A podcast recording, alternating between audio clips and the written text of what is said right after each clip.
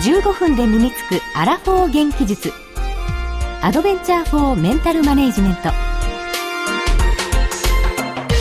日々ビジネスの場で活躍されているあなたにそしてこれから活躍したいと思っているあなたに仕事や人生をもっと充実させるヒントをお届けするプログラムビズステージへようこそ。ラジオ日経の薬師陣美穂子です。この時間は15分で身につくアラフォー元気術アドベンチャーフォーメンタルマネジメントをお送りします。この番組ではラジオをお聞きのビジネスパーソンの皆さんに自分自身と向き合い主体性を持って生きていくためのヒントを全26回にわたってお届けしていきます。今回はその15回目。講師は NPO 法人ソフトパーク理事長で株式会社ザイオン社長の山本武雄先生です。先生よろしくお願いします。よろしくお願いします。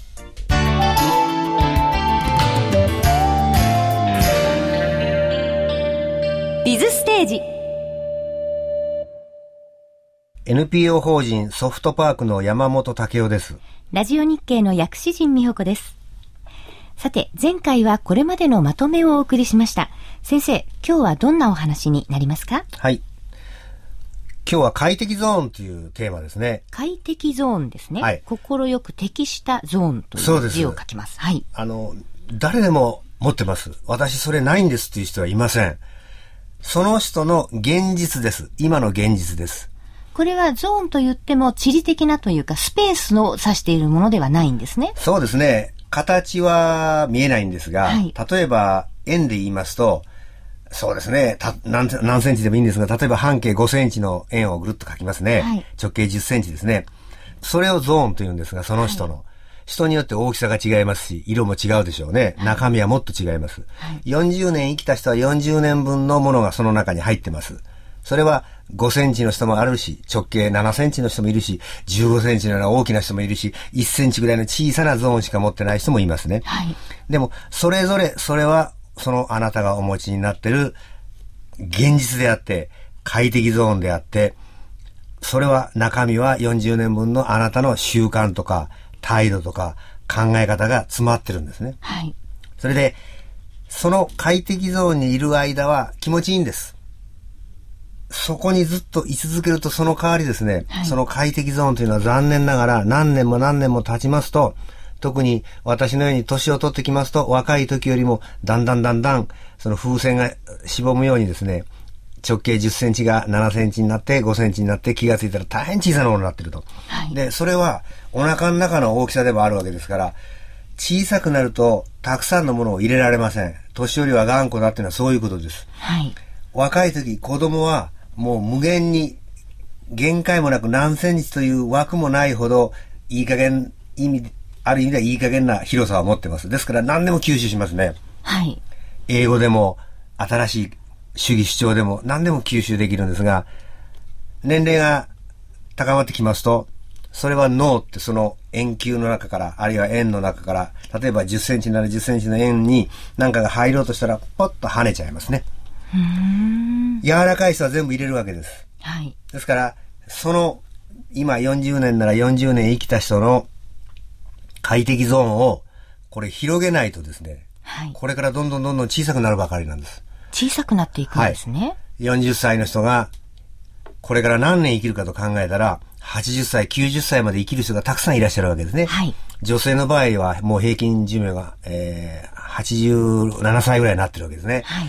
90歳まで行くときにですね、40歳の自分の持ってる快適ゾーンのままではですね、大変小さなものになってくるわけです。はい、70、80、90という未知のゾーンに行くためには、もっと広げなきゃダメなんです。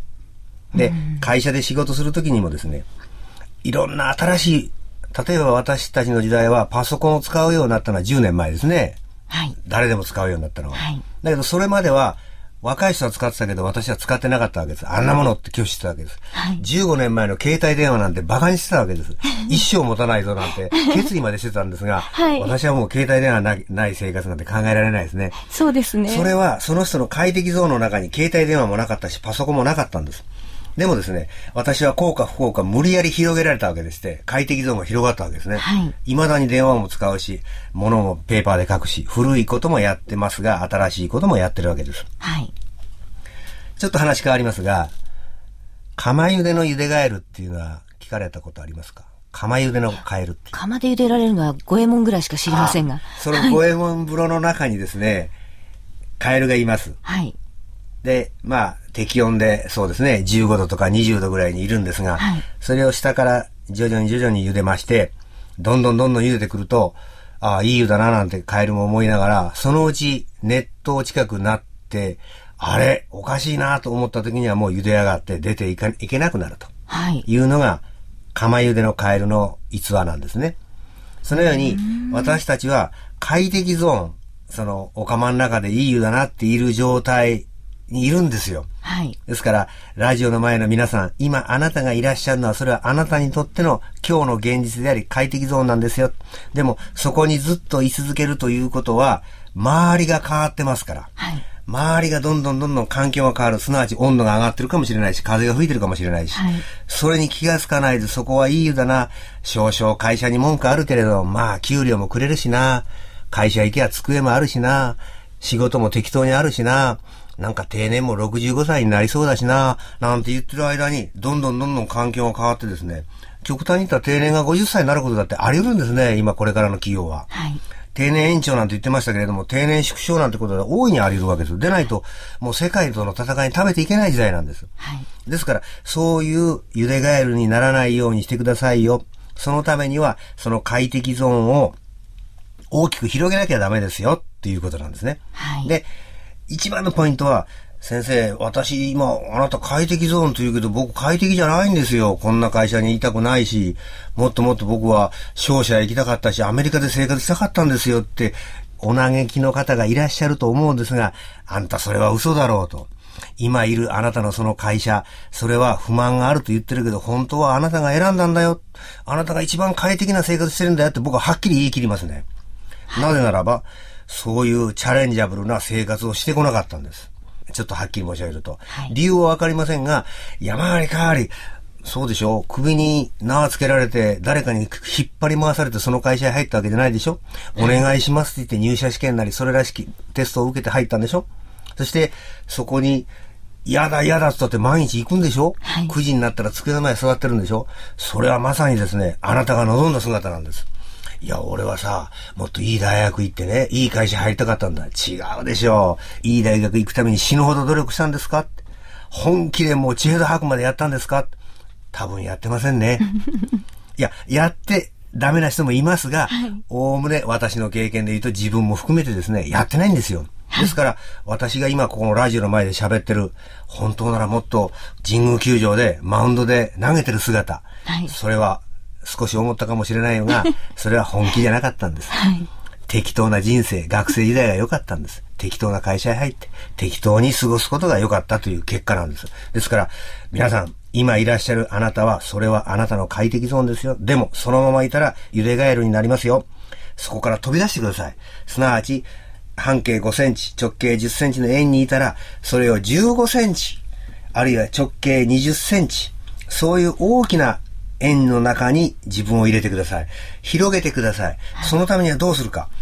この10センチの外にある自分が作った目標なり、夢なり、なりたい姿なりを思い浮かべてください。はい、その具体的な方法は、後ほどまたお話しますけれども、そこを目指してそこから飛び出るんです。はい、そのことによって、あなたの直径10センチが今度15センチの円になって、あいつって結構なかなか大きくなったよなってよく言うじゃないですか。はい、それはそういうこと言ってるんです。周りから見ても。許容量が大きくなったんです。はい、お腹の中の量が大きくなったんです。そういう、それをいいものを入れて大きくしなきゃダメですけれどね。はい。というふうに、快適ゾーンというのは、誰でも持ってます。でも、大きさが違うんです。で、あなたが作った快適ゾーンですが、これからはもっと大きな快適度にしてください。はい。というお話ですね。はい。わかりますか？はい。今日は快適ゾーンというテーマでお話をいただきましたが、快適ゾーン、これはまあ、言ってみれば脳とか心とか、あるいは私たちの状態、生き方のスタイルの許容範囲のようなもの。私たちが受け入れられて快適だと感じる一定の範囲があるということですね。はい、これを大きく広げていくことで、私たちはもっともっと成長することができると。あの、はい、うちの会社はこうなんだとか、業界の常識だとか、うん、日本人はそもそもとか、そんな風なところにとどまってたら、どんどん小さくなっちゃいますよっていうことなんですね。はい。ありがとうございました。さて先生、先ほどもちょっと触れられましたが、次回はどんなお話になるんでしょうか？えー、その目標、外へ出ていく目標を達成するということはどういうことかということについてお話しさせていただきます。はい。ぜひ皆さんも楽しみにしていてください。先生、今日もありがとうございました。ありがとうございました。お送りしてまいりました「ビズステージ」15分で身につくアラフォー元気術。今日より元気な明日につながるヒントは見つかりましたか？ビズステージではもっともっとヒントが欲しいという方のために有料版をご用意しています。有料版は毎週火曜日と木曜日に発売。今週火曜日は会社や仕事に対して不満や不安を抱いているあなたに前向きな気持ちで一歩踏み出す勇気やヒントをお届けする「それでも今会社を辞めますかの第2回を発売しました。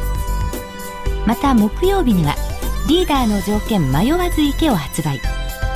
前回に引き続きアフラックアメリカンファミリー生命保険会社の創業者で最高顧問の大竹良樹さんをゲストにお迎えいたします。山本先生今回のリーダーの条件迷わず行けでは大竹良樹さんにリーダーシップについてお話しいただいています。はい。